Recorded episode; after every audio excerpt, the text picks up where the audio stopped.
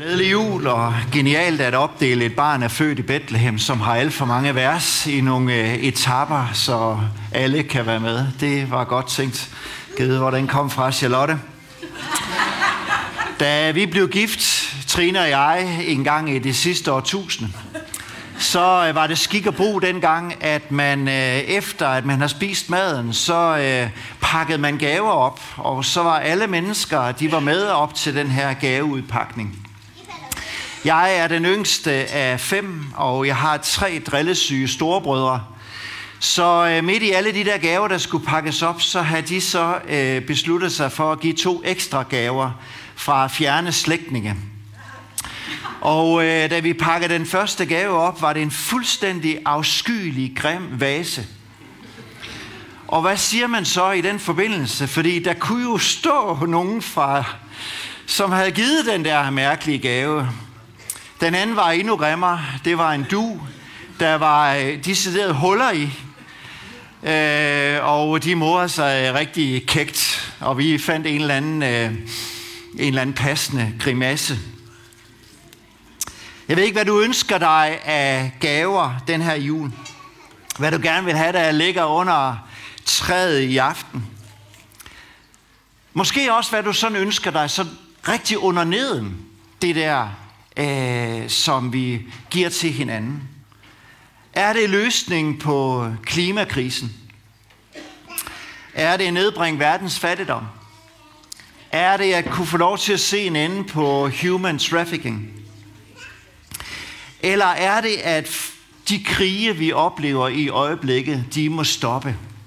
Sikkert dem alle sammen, men på en særlig måde, så kan jeg mærke, at de her to krige, som har mediefokus hos os, og også ind i vores øh, eget fællesskab, det ligger mig rigtig, rigtig meget på sinde. Det er virkelig en bøn i mit hjerte om, at vi må opleve fred i Palæstina, at vi må opleve fred i Ukraine. Det vil være en kæmpe gave, hvis det sker. Ikke mindst for de parter, som står midt i en verden af flammer. I vores kirke, der har vi flere russere og flere ukrainere som trods krig landene imellem holder sammen og baner og har valgt fredens vej. Det gør ondt at mærke den smerte og også den ambivalens, som de oplever at være i fred her, mens familie venner i Ukraine oplever krigens rædsler.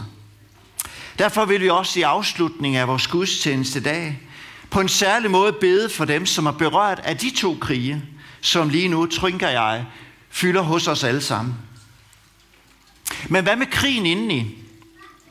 Er der en fred til dig, der kæmper med uro, angst og bekymring? Kan fred i relationer i familien være muligt, der hvor ufred og brudte relationer haver? Jeg må bare erkende som præst, så er julen en speciel tid, som på en særlig måde eksponerer hvordan det ser ud med freden i os og freden omkring os. Har Bibelen, har julens budskab noget at byde på, når det gælder fred indeni, fred med hinanden og fred i den her verden? Og i så fald hvad? Mit svar det vil være et rungende ja, men også et overraskende bud, og vi har egentlig sunget om det. Nemlig at freden kommer fra et lille barn. Og vejen til fred er at møde fredens Gud.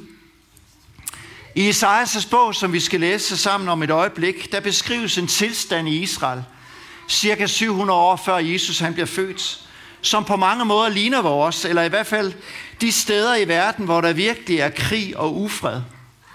Israel er blevet delt i to, og Nordriget med dets ti stammer er blevet eksporteret til Assyrien – og nu vil Assyrien også overtage de sidste to, Juda eller Sydriget, altså der hvor Jerusalem er hovedstad.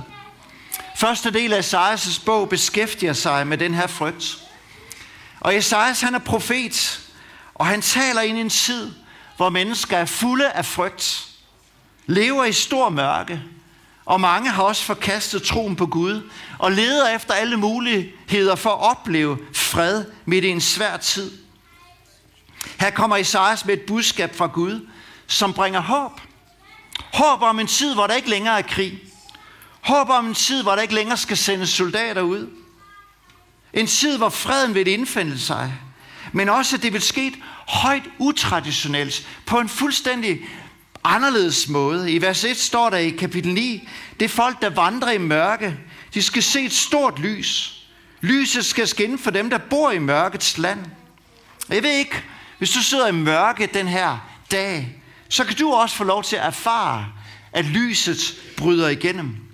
Men vi skal læse sammen i kapitel 9 og vers 5 og vers 6, og det vil være dejligt, hvis vi kan rejse os op for Guds ord og læse sammen. For et barn er født os, en søn er givet os, og herredømmet skal ligge på hans skuldre. Man skal kalde ham underfuld rådgiver, vældig Gud, evighedsfader, fredsfyrste.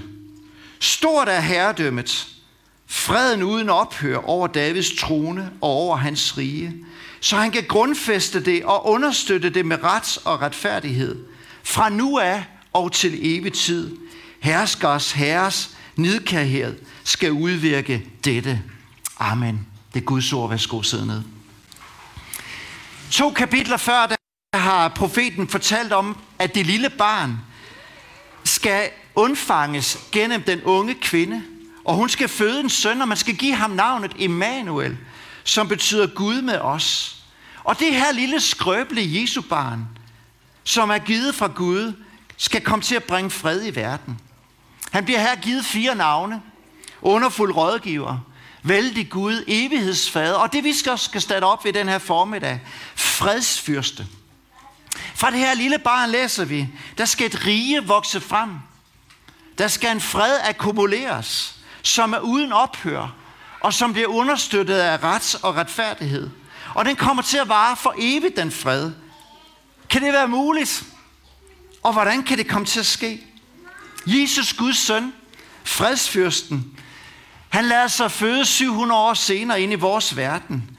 Og han er vejen til fred med Gud, fred i os selv, fred med hinanden, og endda fred i verden. Og det er det takeaway, jeg ønsker, du skal tage med dig den her formiddag. At det ikke fredsaftaler, der kommer til at bringe fred i verden, selvom det er godt, når det sker. Det er ikke en militær stormagt, der kan bringe fred til verden. Selv da det lille barn kom til verden og 100 år senere, så fjernede han ikke besættelsesmagten Rom fra Israel. Det er heller ikke, du tager dig sammen for at blive et mere fredeligt menneske. Men Jesu barnet havde en mission om at bringe fred fra Gud til dig og til dem omkring os og til vores verden. Men hvilken form for fred er der tale om her? Fordi fred, det kan jo betyde fravær af krig og konflikt. Altså at vi overgiver os på en eller anden måde, og nu ønsker vi, at uh, der skal være fred. Og det er jo ikke en dårlig ting. Det vil være fantastisk. Specielt der, hvor krigen haver lige nu. Men i Gamle Testamente, så er det hebraiske ord for fred. Det indeholder meget mere. Det er shalom, som måske en del af jer kender. Men det er altså mere end en hilsen, som folk mødte hinanden med. Det betyder, at noget er komplet, eller noget er helt. Og det ofte, og nu kom stenen ind, så kunne det referere til sådan en, en smuk, rund sten, som er uden revner, men bare fin hele vejen rundt. Det kan også referere til, at der er hul i en mur, at der er noget, der mangler, og så kommer shalom og udfylder hullet. Det kan også betyde velvære, at du bare har det godt hele vejen rundt omkring dig selv. Oplever harmoni, oplever bekymringsfrihed, fordi du modtog Guds shalom. For et par måneder siden, så kom vi hjem fra sådan en pilgrimstur i Italien, en måned, Trine og jeg. Jeg skal bare love jer for, at i den måned, vi var afsted, så var der så meget shalom. Der var så meget fred, der var så meget oplevelse af den der velvære vejen rundt. Men det der er virkeligheden, det er, at livet er meget komplekst. Fuld af bevægende dele, fuld af relationer og situationer, som tit giver nogle revner i stenen som tit giver nogle huller i muren. Og når det sker, så er der brug for, at shalom får lov til at komme til fjerner revner, genopretter muren og hjælper os til at forny din og min velvære. For fred, det er ikke blot, at man stopper med at bekrige hinanden, at man overgiver sig til hinanden, og så er det ligesom godt. Der er faktisk mere i det. Det er faktisk, når man taler om shalom, så taler man om, at krigende parter begynder at arbejde sammen og begynder at vil hinanden det bedste. Tænk, hvis det kunne ske i Ukraine og Rusland. Tænk, hvis det kunne ske i Palæstina. Men tænk også, hvis det kunne ske i vores relationer. At relationer bliver genoprettet og bliver helbredt, både indeni og imellem os. Det er shalom, og det er jo det, det lille Jesu barn kom med. Isaias så frem mod en konge, en fredskomme, en shalom uden grænser, en Gud, der vil oprette en fredspagt, og som et helbred alt, der er brudt. Fredsfyrste, det oversættes egentlig på hebraisk med shah shalom, som betyder den, som fjerner alle fredsforstyrrende faktorer og sikrer freden. Det er ham, vi fejrer i dag. Han er kommet. I det nye testamente så bruges det græske ord arene for fred. Det er derfor Jesu fødsel i Nyt Testamente bliver annonceret som ankomsten af arene. Jesu barne kom for at tilbyde os fred. Det var derfor, han senere tager til sine efterfølgere og til os i dag. Min fred efterlader jeg jer. Men arenes grundbetydning taler om en åndelig fred. En harmoni indeni, som et hvert menneske kan få lov til at opleve, når frygt og uro og bekymring og angst huserer. Jesus kom med Guds fred, Guds frelse, for at bringe velvære og ro og harmoni til dig og mig. Først og fremmest, fremme så kom han med fred med Gud. Jeg sad med en, en øh, moden mand i dag i, i den her forgangne uge, som for ganske nylig har oplevet Guds fred for første gang. Han beskrev det som sådan en, en, en indre varme, der kom ind i hans hjerte. Og han siger, hver gang, når jeg træder ind i det rum her, så kan jeg mærke Guds fred. Og det er lige præcis det, det handler om. Det er ikke en fred, som er betinget af omstændigheder, men det er noget, Gud ønsker at komme i møde til et hvert menneske. Da syndefaldet indtræffer i menneskets historie, der slog vores liv revner. Der blev shalom udfordret. Vi troede, det var bedre at være Gud i vores eget liv, og vi mistede Gud, Guds fred. Og den her krig i os selv har ført til talrige krig med andre, og krig i verden, hvor egoisme og det selvcentrerede vandt over det tjenende og det givende. Vi vil måske gerne give fred til andre, men magter ikke give den fred videre til andre, som vi selv mangler. Derfor rammes vi tit af uro, mørke, angst og meningsløshed. Julens fantastiske budskab det er, at Jesus kom og skabte fred hos mennesker, der er revnet, der er bruttet. Han byggede over afstand over den, han byggede bro over den afstand, som skilte os mennesker fra vores far i himlen. En afstand, som skyldte synd, og alt det, vi skammer os over. Og når Jesus i påsken, 33 år efter hans fødsel cirka, dør på korset, så fuldendes fredsmissionen. Selvom mennesker på mange måder vender Gud ryggen, så har Gud aldrig vendt ryggen imod os. Han kommer os i møde med sin fred. Han kommer os i møde med sin frelse. Os til fred kom straf over ham. Vores ansvar den her jul, tænker jeg, det er at vende os imod Jesus. Og lade ham fjerne det, vi bærer på. Af sår og smerte. Det, vi skammer os over. Alt det crack, som er bestjålet os freden, og i stedet modtager hans shalom. Jesus, der blev vores arena. Han var det hele komplette menneske, som var, jeg var skabt til at være, som du var skabt til at være, men som vi fejlede i. Og nu giver han mig sit liv som en fredsgave. Frelse og fred fra Jesus til et hvert brudt hjerte, der vil åbne sig for Guds gave til dig. Det var det, som Esajas så frem imod. Og når vi lyttede der til juleevangeliet, som sagde, så sagde englene sådan her til hyrderne. Ære være Gud i det højeste, og på jorden fred til mennesker med Guds velbehag. Men hvem er de mennesker med Guds velbehag? Det er dengang, og det er i dag, dem, der vil modtage Guds fredsgave. I modtagen af Jesus som din frelser, så kan du erfare den ultimative fred, som Gud kan give dig. En fred, der overvinder et hvert mørke.